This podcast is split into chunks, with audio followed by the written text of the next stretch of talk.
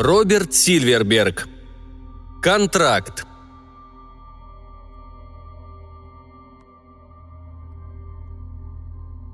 Колонист Рой Уингерт трясущимися руками схватился за бластер и прицелился в скользких, похожих на червей тварей, которые ползали между его только что доставленными ящиками.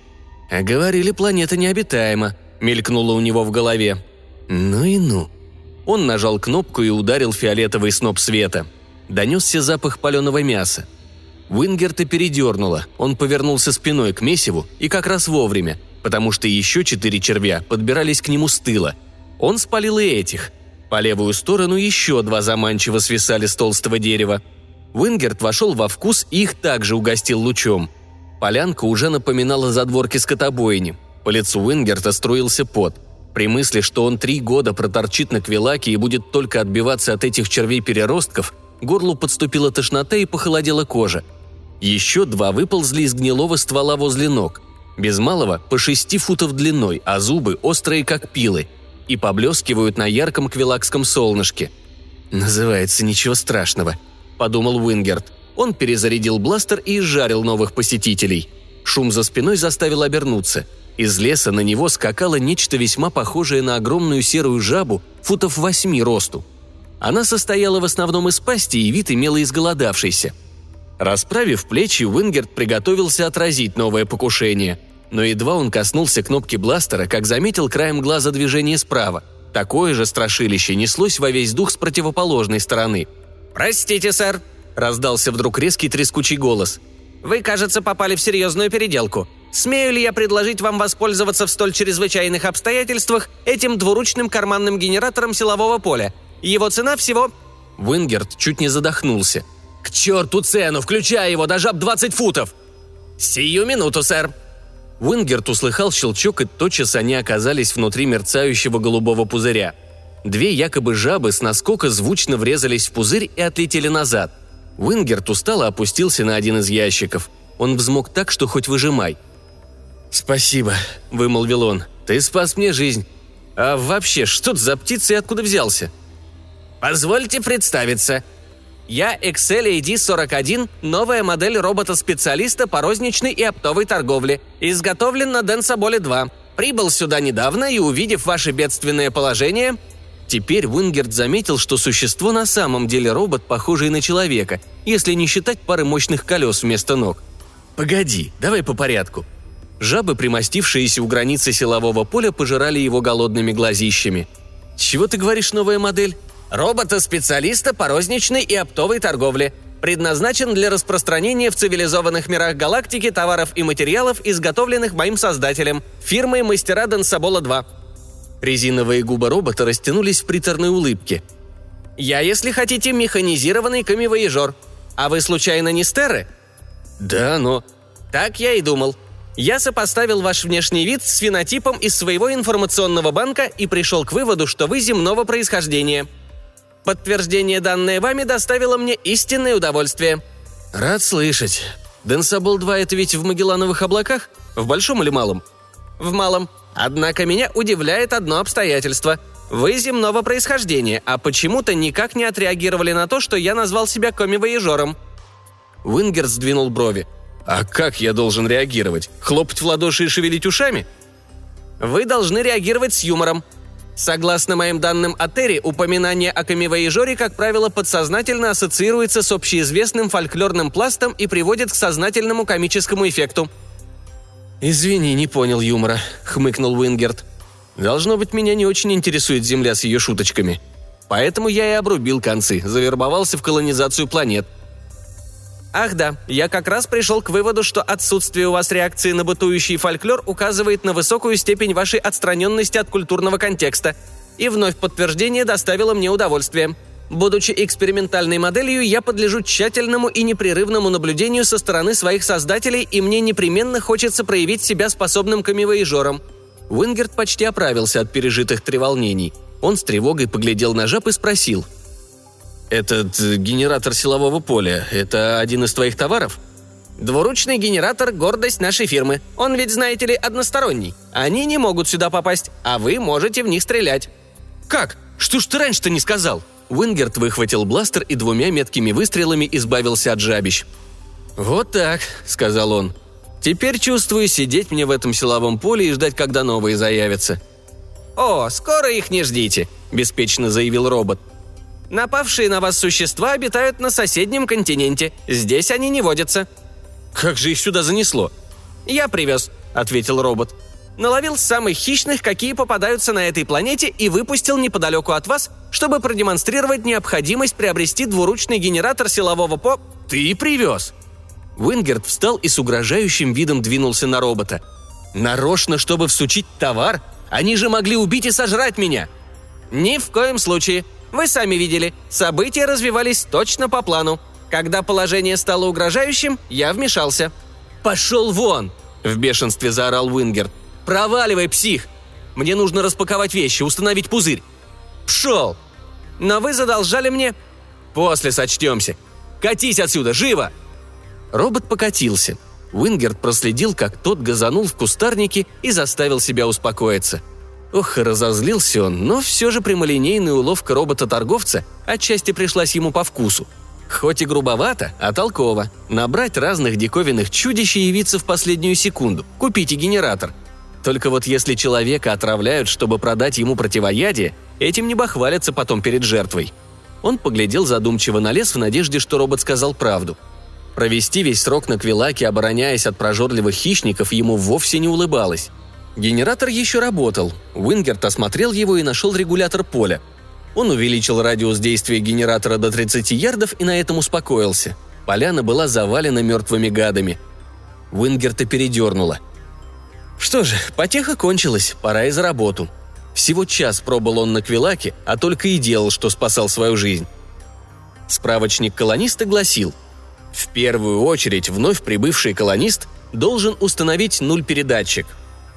Уингерт закрыл книжку и принялся разглядывать беспорядочно составленные ящики, в которых заключалось его имущество, пока не обнаружил большой желтый ящик с надписью «Нуль-передатчик. Не кантовать». Из ящика обозначенного инструменты он извлек лапчатый ломик и осторожно отодрал две доски. Внутри поблескивал серебристый предмет. «Хоть бы он работал», — подумал Уингерт. Это самое ценное, что у меня есть. Единственный посредник между мной и далекой Террой. Справочник гласил, все необходимое для жизни доставляется посредством нуль-передатчика бесплатно. Уингерт улыбнулся. Все необходимое? Стоит только послать заявку, и ему доставят магнитные сапоги, сигары, сенсорные кассеты, мини-нуль-передатчики, дрожжи грезы, готовые мартини в бутылках – все прелести домашнего уюта. Говорили, будто в колонизации планет хлеб трудный. Да не похоже. С нуль передатчиком и планету обжить не грех. «Разве что», — мелькнула мрачная мысль, «этот чокнутый робот опять привезет с соседнего континента жаб-великанов». Вингерт распаковал нуль передатчик. «Похоже на канцелярский стол, страдающий слоновой болезнью», — подумал он. Боковые тумбы устройства были невероятно раздуты. Из каждой выступал желоб — над одним значилась «отправка», а над другим – «получение». Лицевую сторону аппарата украшали внушительные ряды шкалы датчиков. Уингерт отыскал красную кнопку включения и нажал ее. Нуль передатчик вздрогнул и очнулся. Засветились шкалы, заработали датчики. Грузная машина словно зажила своей обособленной жизнью. Экран замелькал цветными полосами, потом прояснился. Перед Уингертом возникло добродушное пухлое лицо – «Привет, я Смезерс наземной конторы. Осуществляю связь фирмы с передатчиками AZ-1061 по BF-80. Могу я узнать ваше имя, регистрационный номер и координаты?» «Рой Уингерт, N76032-1OF3. Планета называется Квилак, а координат я наизусть не помню. Подождите, сейчас посмотрю в контракте». «Не нужно», — сказал Смезерс. «Только назовите номер своего нуль-передатчика», он проставлен на табличке справа». Уингерт быстро нашел табличку. «AZ-1142». «Совпадает. Итак, фирма приветствует вас, колонист Уингерт. Как вам планета?» «Так себе». «Почему?» «Она обитаема, здесь водятся хищники, а в моем контракте сказано, что меня посылают на необитаемую планету». «Прочтите внимательнее, колонист Уингерт. Насколько я помню, там сказано только, что в местности, где вы будете жить, опасных существ нет. Наша разведгруппа доложила о некоторых осложнениях на континенте к западу от вас, но... Видите здесь покойников? «Да». «Это я их прикончил, спасая собственную шкуру. Они напали на меня, как только я высадился с корабля». «Наверняка это особи, случайно забредшие с того континента», — сказал Смезерс. «Невероятно. Обязательно сообщайте о любых затруднениях подобного рода». «Да уж обязательно, будто мне от этого полегчает». «Поговорим о другом», — холодно продолжал Смезерс. «Хочу напомнить, что фирма всегда готова услужить вам. Как сказано в контракте, все необходимое для жизни доставляется посредством нуль передатчика. Тоже сказано в справочнике. Не желаете ли сделать первый заказ? Фирма проявляет неустанную заботу об условиях жизни своего персонала. Уингерт задумался. «Да я не распаковался еще. Пока мне вроде бы ничего не надо. Только вот. Да, пришлите-ка лезвие и тюбик крема для бритья. Я свой прибор забыл, а эти новомодные вибробритвы не выношу». Смезерс не сдержал ухмылки. «А бороду не будете отпускать?» «Нет», — хмуро ответил Уингерт. «Борода чешется. «Отлично, я распоряжусь, чтобы из диспетчерского пульта выслали на машину AZ-1142 лезвие и крем. До свидания, колонист Уингерт. Удачи вам. Примите наилучшие пожелания от фирмы». «Спасибо», – буркнул Уингерт. «Вам того же». Он отвернулся от пускового экрана и оглядел подступы к границам силового поля.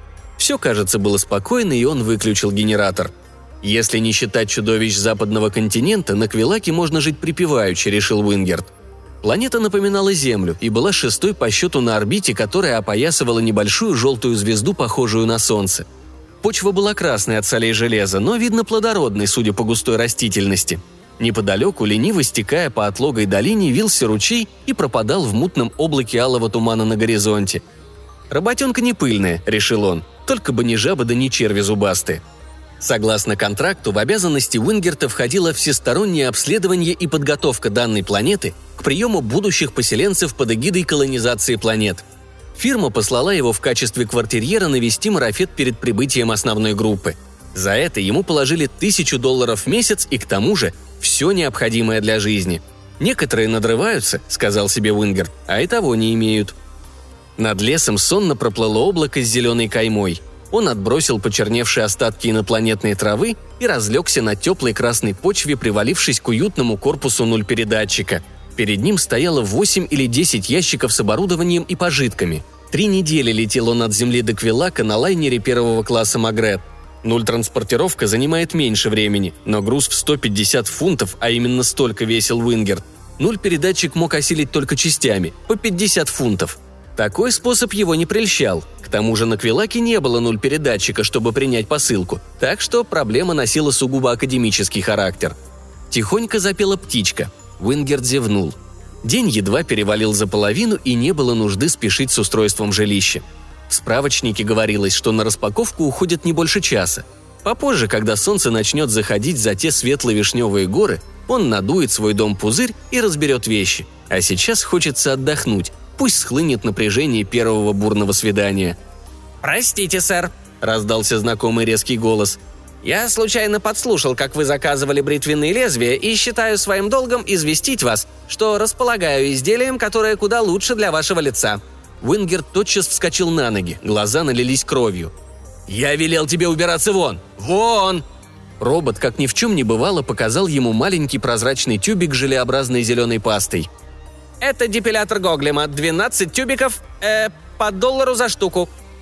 Уингерт покачал головой. «Мне все присылают бесплатно с земли. И потом, я предпочитаю бриться безопасной бритвой. Пожалуйста, уйди». Excel ID-41 впал в глубочайшее уныние, на какое только способен робот. «Мне кажется, вы не понимаете, что ваш отказ представляет в невыгодном свете мои торговые способности и может привести к тому, что по окончании испытаний меня демонтируют. Поэтому я настаиваю, отнеситесь к моим товарам без предубеждения». Физиономия робота вдруг озарилась вдохновенной коммивояжерской улыбкой. «Я беру на себя смелость предложить вам этот бесплатный образец. Испробуйте депилятор Гоглема, и я гарантирую, больше вы не притронетесь к бритве». Робот выдавил немного пасты в небольшой флакончик и вручил Уингерту. «Вот, я скоро вернусь, дабы выслушать ваш приговор». Робот удалился, подминая тяжелыми колесами кустарник – Уингерт поскреб щетину на подбородке и поглядел с насмешкой на флакончик. Значит, депилятор Гоглема. И Excelia D41 робот-камевоежор. Он криво усмехнулся. Мало того, что на Земле тебя глушат рекламой, так еще и здесь, в дебрях космоса, являются откуда ни возьмись роботы с Дансабола и пытаются всучить средства для бритья. Ну, коли этот торгующий робот хоть чуть-чуть похож на земную братью, придется у него что-нибудь купить, иначе не отвяжется. К тому же он, видно, проходит испытания, и его того и гляди разберут по винтикам, если не распродаст товар. Уингерту, сменившему не одну профессию, и самому пришлось побывать в шкуре камевоежора, и в нем шевельнулась жалость к бедолаге. Он с опаской взял на ладонь немного средства Гоглема и намазал щеку. Паста оказалась прохладной, слегка пощипывала кожу и приятно пахла. Он втер ее, подумывая, не растворится ли у него челюсть. Потом достал из кармана зеркальце. Намазанное место было гладким и розовым. Давненько он так часто не выбривался. Приободрившись, Уингерт втер в лицо остаток средства. И тут обнаружил, что робот дал ему только на одну щеку и часть подбородка. Уингерт хмыкнул. Скупердяй, конечно, и вредина, но в знании кое-каких основ торгового дела этому типу не откажешь. «Ну как?» – спросил XLAD-41, появившись словно на зов. «Вы довольны?» «Хитро это ты», — улыбнулся Уингерт. «Дал мне, значит, на пол лица. Однако штука хорошая, что есть, то есть». «Сколько тюбиков возьмете?» Вингерт вынул бумажник. Он привез с собой всего 16 долларов. Никак не предполагал, что на Квилаке ему сгодятся земные деньги. Просто к моменту отлета в бумажнике лежали десятка, пятерка и еще доллар. «Один тюбик», — сказал Вингерт. Он протянул роботу потрепанный доллар. Иксель AD-41 учтиво поклонился и извлек из нагрудного отделения начатый образец. «Э-э-э», тут же сказал покупатель. «Да ведь это тот самый тюбик, из которого ты мне выдавил, а по уговору образец бесплатный. Давай целый тюбик». «Знаменитая природная смекалка землян», — заметил робот печально. «Подчиняюсь». Он дал Уингерту другой тюбик. Тот осмотрел его и опустил в карман. «А теперь уж извини, распаковываться надо», Уингерт обошел улыбающегося робота, подхватил ломик и начал вскрывать ящик, где помещалось его жилище. Вдруг нуль-передатчик несколько раз громко прожужжал и под конец глухо звякнул. «Ваш аппарат что-то доставил», — услужливо сообщил XLAD-41. Уингерт поднял крышку приемного желоба и вынул небольшой аккуратный сверток в пластиковой обертке. Он сорвал упаковку. Внутри оказалась коробочка с 24 лезвиями, тюбиком крема для бритья и сложенным в длину счетом — Уингерт прочитал. Бритвенные лезвия по заказу – 23 цента. Крем для бритья по заказу – 77 центов. Транспортные расходы – 50 долларов. Итого 51 доллар. «Вы бледны», – заметил робот. «Вероятно, чем-то заболели. Быть может, вас заинтересует самокалибрующийся медицинский аутодиагностический сервомеханизм Дерблонга, который у меня как раз...» «Нет», – отрезал Уингерт. «Сдалась мне твоя медицина. Не путайся под ногами». Он шагнул решительно к передатчику и с размаху вдавил кнопку включения. Тотчас раздался ровный голос Смезерса. «Приветствую, колонист Уингерт. Что-нибудь случилось?» «Еще бы не случилось», — глухо проговорил Уингерт. «Сейчас прибыли мои лезвия, и с ними счет на 51 доллар. Это что за фокусы? Мне говорили, я буду все получать бесплатно. В контракте сказано». «В контракте сказано, колонист Уингерт», — плавно подхватил Смезерс, «что все необходимое для жизни будет доставляться бесплатно. Там нет ни слова о бесплатной поставке предметов роскоши. Фирма не в состоянии была бы взвалить на себя непосильное финансовое бремя и присылать все, что заблагорассудится иметь колонистам. Бритвенные лезвия – предмет роскоши? Уингерт с трудом подавил желание врезать ногой по щитку управления – да как у вас наглости хватает называть лезвие предметом роскоши?» «Большинство колонистов отпускают бороды», — сказал Смезерс. «Неприязнь к бороде — ваше личное дело, колонист Уингерт. Но фирма...»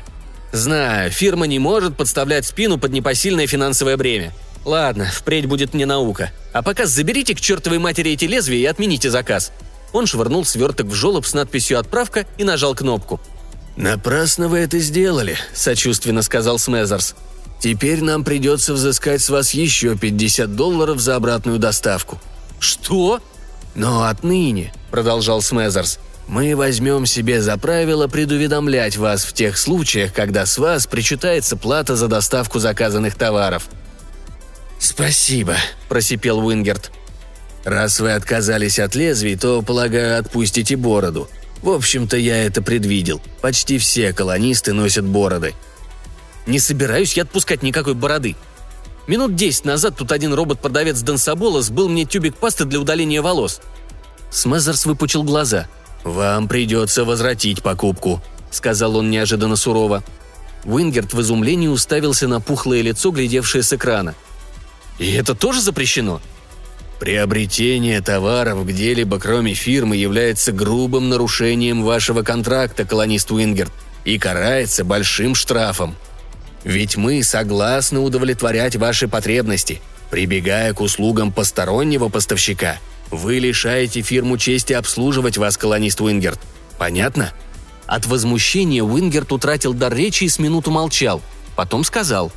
«Значит, за доставку пачки лезвий я должен всякий раз платить вам 50 долларов. А если покупаю на стороне депилятор, то нарушаю контракт. Да это кабала, рабство, это незаконно. Из нуль передатчика послышалось предостерегающее покашливание. «Серьезное обвинение, колонист Уингерт. Рекомендую внимательней почитать контракт, прежде чем осыпать фирму новыми оскорблениями». «Плевал я на контракт. Где хочу, там и покупаю».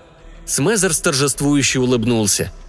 «Я опасался, что вы это скажете. Теперь сами понимаете, у нас есть юридический повод установить за вами лучевую слежку дабы быть уверенными, что вы не мошенничаете и соблюдаете контракт. «Лучевую слежку?» – выпалил Уингер. «Да я разнесу вдребезги ваш треклятый передатчик. Вот тогда и пошпионьте за мной». «Тогда не сможем. Но вывод из строя передатчика – тяжкое преступление и карается крупным штрафом. Счастливо оставаться, колонист Уингерт». «Эй, погодите, вы не можете!» Уингер трижды надавил на кнопку вызова, но Смезерс прервал связь и возобновлять ее не собирался. Мрачнее тучи Уингерт повернулся и присел на край ящика. «Позвольте предложить вам противогневные успокоительные пилюли Шуграта», — вызвался XL AD-41. «Большую упаковку экономи...» «Заткнись и оставь меня в покое», да, облапошила его фирма как миленького, и на Землю не вернуться, денег нет. Разве что поделить себя на три равных ломтя и телекинировать. Квилак, конечно, подходящая планетка, но кое-чего земного на ней не хватает. Табака, например. Уингерт был курильщиком. Коробка сигар обойдется в 2,40, да еще 75 долларов за доставку. А Смезер со своей дурацкой ухмылочкой скажет, что сигары – роскошь. Сенсорные кассеты – роскошь. Мини-передатчики – может, они по контракту и разрешены, все-таки техника. Но чем все кончится, ясно – к исходу трехгодичной командировки в банке у него скопится 36 тысяч долларов, минус расходы за все это время. И еще куда ни шло, если он умудрится задолжать меньше 20 тысяч. Денег таких у него, конечно, не окажется, и фирма великодушно предложит на выбор – отправиться в тюрьму или подрядиться еще на три года в уплату долга. И вот забросит его еще куда-нибудь, а к исходу нового срока он задолжает вдвое больше – Год за годом он будет все глубже увязать в долгах из-за этого контракта, чтоб он сгорел. И до могилы придется открывать новые миры для колонизации планет, а взамен снежный ком долгов. Хуже рабства. Наверняка есть какой-то выход. Но Уингерт почти час рылся в контракте и понял, что лазеек в нем нет. Да, все необходимое для жизни доставляется бесплатно, со скрытым условием. Он обязан делать заказ через фирму. И ни слова о предметах роскоши и транспортных расходах – Стало быть, его готовы завалить дармовыми передатчиками, а за сигары и лезвия выкладывай денежки. А уж штрафы за нарушение исключительного права фирмы снабжать колонистов громадные. Уингерт перевел ожесточенный взгляд на улыбающегося робота. «Чё ты околачиваешься? Ты свое дело сделал. Исчезни!» Иксель ID-41 покачал головой. «Вы еще должны мне 500 долларов за генератор. А потом, не допускаете же вы, что я вернусь к своим изготовителям, продав всего два предмета – да они меня тотчас спишут и начнут конструировать XLAD-42». «Ты слыхал, что Смезерс говорил? Если они увидят, как я у тебя отовариваюсь, меня будут считать нарушителем контракта. Валяй, забирай свой генератор. Покупка отменяется. Слетай на другую планету. У меня и так хлопот полон рот, а тут еще...» «Извините», — сказал робот, и Уингерту в его мягком голосе послышалась угроза. Это семнадцатая планета, на которой я высаживаюсь после запуска, и до сих пор мне удалось продать лишь один тюбик депилятора Глоглема. Из рук вон плохо. Я еще не смею возвращаться». «Ну так испробуй другое место. Найди планету, где живут одни растяпы, и обдери их как липку. Я у тебя покупать не могу». «Боюсь, вам придется», — сказал робот кротко. Согласно инструкции, после посещения 17-й планеты я обязан вернуться на Дансабол для осмотра. На брюхе робота с урчанием открылась панель, и Уингерт увидел выдвинувшееся дуло молекулярного пистолета. «Последнее средство коммерсанта, да? Если клиент не покупает, хватаешься за оружие и заставляешь купить. Только со мной это не пройдет. У меня денег нет». «Ваши друзья на Земле пришлют денег. Я должен вернуться на Дансабол с большой выручкой, иначе...» «Знаю, тебя демонтируют», «Верно. Таким образом, я вынужден встать на этот путь, и в случае вашего отказа твердо намерен привести угрозу в исполнение». «Постойте-ка», — вмешался новый голос. «Что происходит, Уингерт?» Уингерт поглядел на передатчик. Экран светился, и с него грозно взирала рыхлая физиономия Смезерса.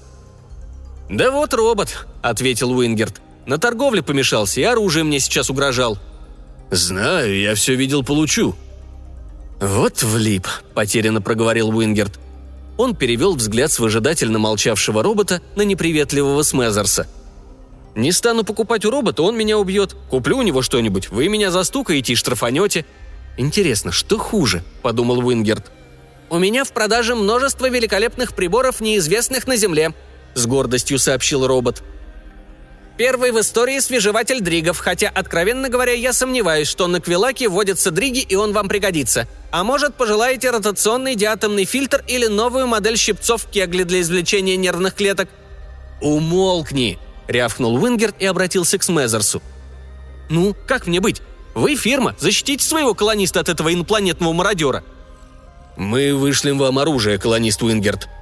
«Чтобы я тягался с роботом? Хороша помощь. Вингерт сник. Пусть даже он выпутается сейчас, все равно с помощью пункта о снабжении фирма крепко держит его за глотку. За три года транспортные расходы составят... Он ахнул. «Смезерс?» «Да». «Послушайте, если я откажусь покупать у робота, он меня порешит. Но я ничего не могу у него купить даже с разрешения фирмы, потому что у меня нет денег. Мне необходимы деньги, чтобы остаться в живых. Поняли? Необходимы!» «Нет», — ответил Смезерс. «Не понял», я вот что толкую. Чтобы сохранить жизнь, мне нужны деньги. Это то, что мне необходимо для жизни. А значит, вы обязаны безвозмездно снабжать меня деньгами в неограниченном количестве, пока робот вдоволь не наторгуется. Если вы откажетесь, я подам на фирму в суд за нарушение контракта». Смезерс улыбнулся. «Попробуйте, с адвокатом не успеете связаться, помрете. Робот вас прикончит», Пот ручьями стекал по спине, но Уингер чувствовал, для него наступает счастливый миг торжества. Сунув руку во внутренний карман куртки, он достал плотный лист искусственного пергамента, свою копию контракта. «Вы отказываетесь, отказываетесь снабдить меня предметом, необходимым для жизни». «Тем самым», — объявил Уингер, — «контракт теряет силу». На глазах у Смезерса, о ужас, он порвал документ и небрежно швырнул обрывки за спину – Нарушив со своей стороны контракт, сказал Уингер, вы освободили меня на будущее от всех обязательств по отношению к фирме. А потому прошу покорно не шпионить своим дурацким лучом за моей планетой». «За вашей планетой?» «Именно. Право первопоселенца. Раз мы не связаны больше контрактом, то по галактическому кодексу вам запрещается шпионить за мной». Смезерс беспомощно хлопал глазами. «Язык у вас хорошо подвешен, Уингерт, но мы будем драться. Я еще доложу обо всем наверху. Вы так легко от нас не отделаетесь». Уингерт насмешливо оскалился. «Докладывайте, кому хотите. Закон на моей стороне». Смезерс зарычал и отключил связь. «Логичное построение», — одобрительно заметил XLAD-41. «Надеюсь, вы выиграете дело». «Должен», — сказал Уингерт. «Под меня не подкопаешься, ведь контракт обе стороны должны соблюдать. А предъявит в суде запись лучевой слежки, так там видно, как ты мне угрожаешь. Им уцепиться-то не за что. А как же насчет меня? Я... А тебя я не забыл. Молекулярному пистолету в твоем брюшке так и не терпится выпалить в меня. Улыбнулся Уингерт. Слушай, XL-AD41, давай начистоту. Торговец из тебя никудышный. Сметка кое-какая есть, да и то проявляется не там, где надо. А вот так-то маловато, тонкости нет. Нельзя же каждому покупателю пистолетом угрожать, ведь так недолго своих хозяев в межпланетную войну втянуть. Стоит тебе вернуться на Дансабол, и стоит ему знать, что ты наделал, и на твой демонтаж у них уйдет меньше времени, чем у тебя на продажу одного свежевателя дригов». «Я и сам об этом подумывал», — сознался робот. «Вот хорошо. У меня есть предложение. Я научу тебя торговать. Мне приходилось этим заниматься. К тому же я землянин и обладаю природной сметкой. Как выучишься, полетишь на другую планету. Думаю, хозяева простят тебе лишнюю остановку. И сбудешь с рук весь товар». «Это было бы замечательно», — сказал XLAD-41. «Пол дела сделано. За учение будешь снабжать меня всем, что мне понадобится для безбедной жизни. Сигарами, магнитными сапогами, мини-передатчиками, депилятором и прочим. Я тебе хитрости торговли, ты мне магнитные сапоги. Наверняка твои конструкторы сочтут такой обмен справедливым. Кстати, мне понадобится генератор силового поля. Вдруг заявятся фирмачи, скандалить начнут». Робот сиял от счастья. «Я уверен, что такой обмен можно наладить. Полагаю, теперь мы компаньоны». «Еще бы», — сказал Уингерт. «Для начала давай-ка я научу тебя древнему обычаю землян, который положено знать хорошему коммивояжеру». Он крепко сжал холодную металлическую лапу робота. «Пожмем друг другу руки, компаньон!»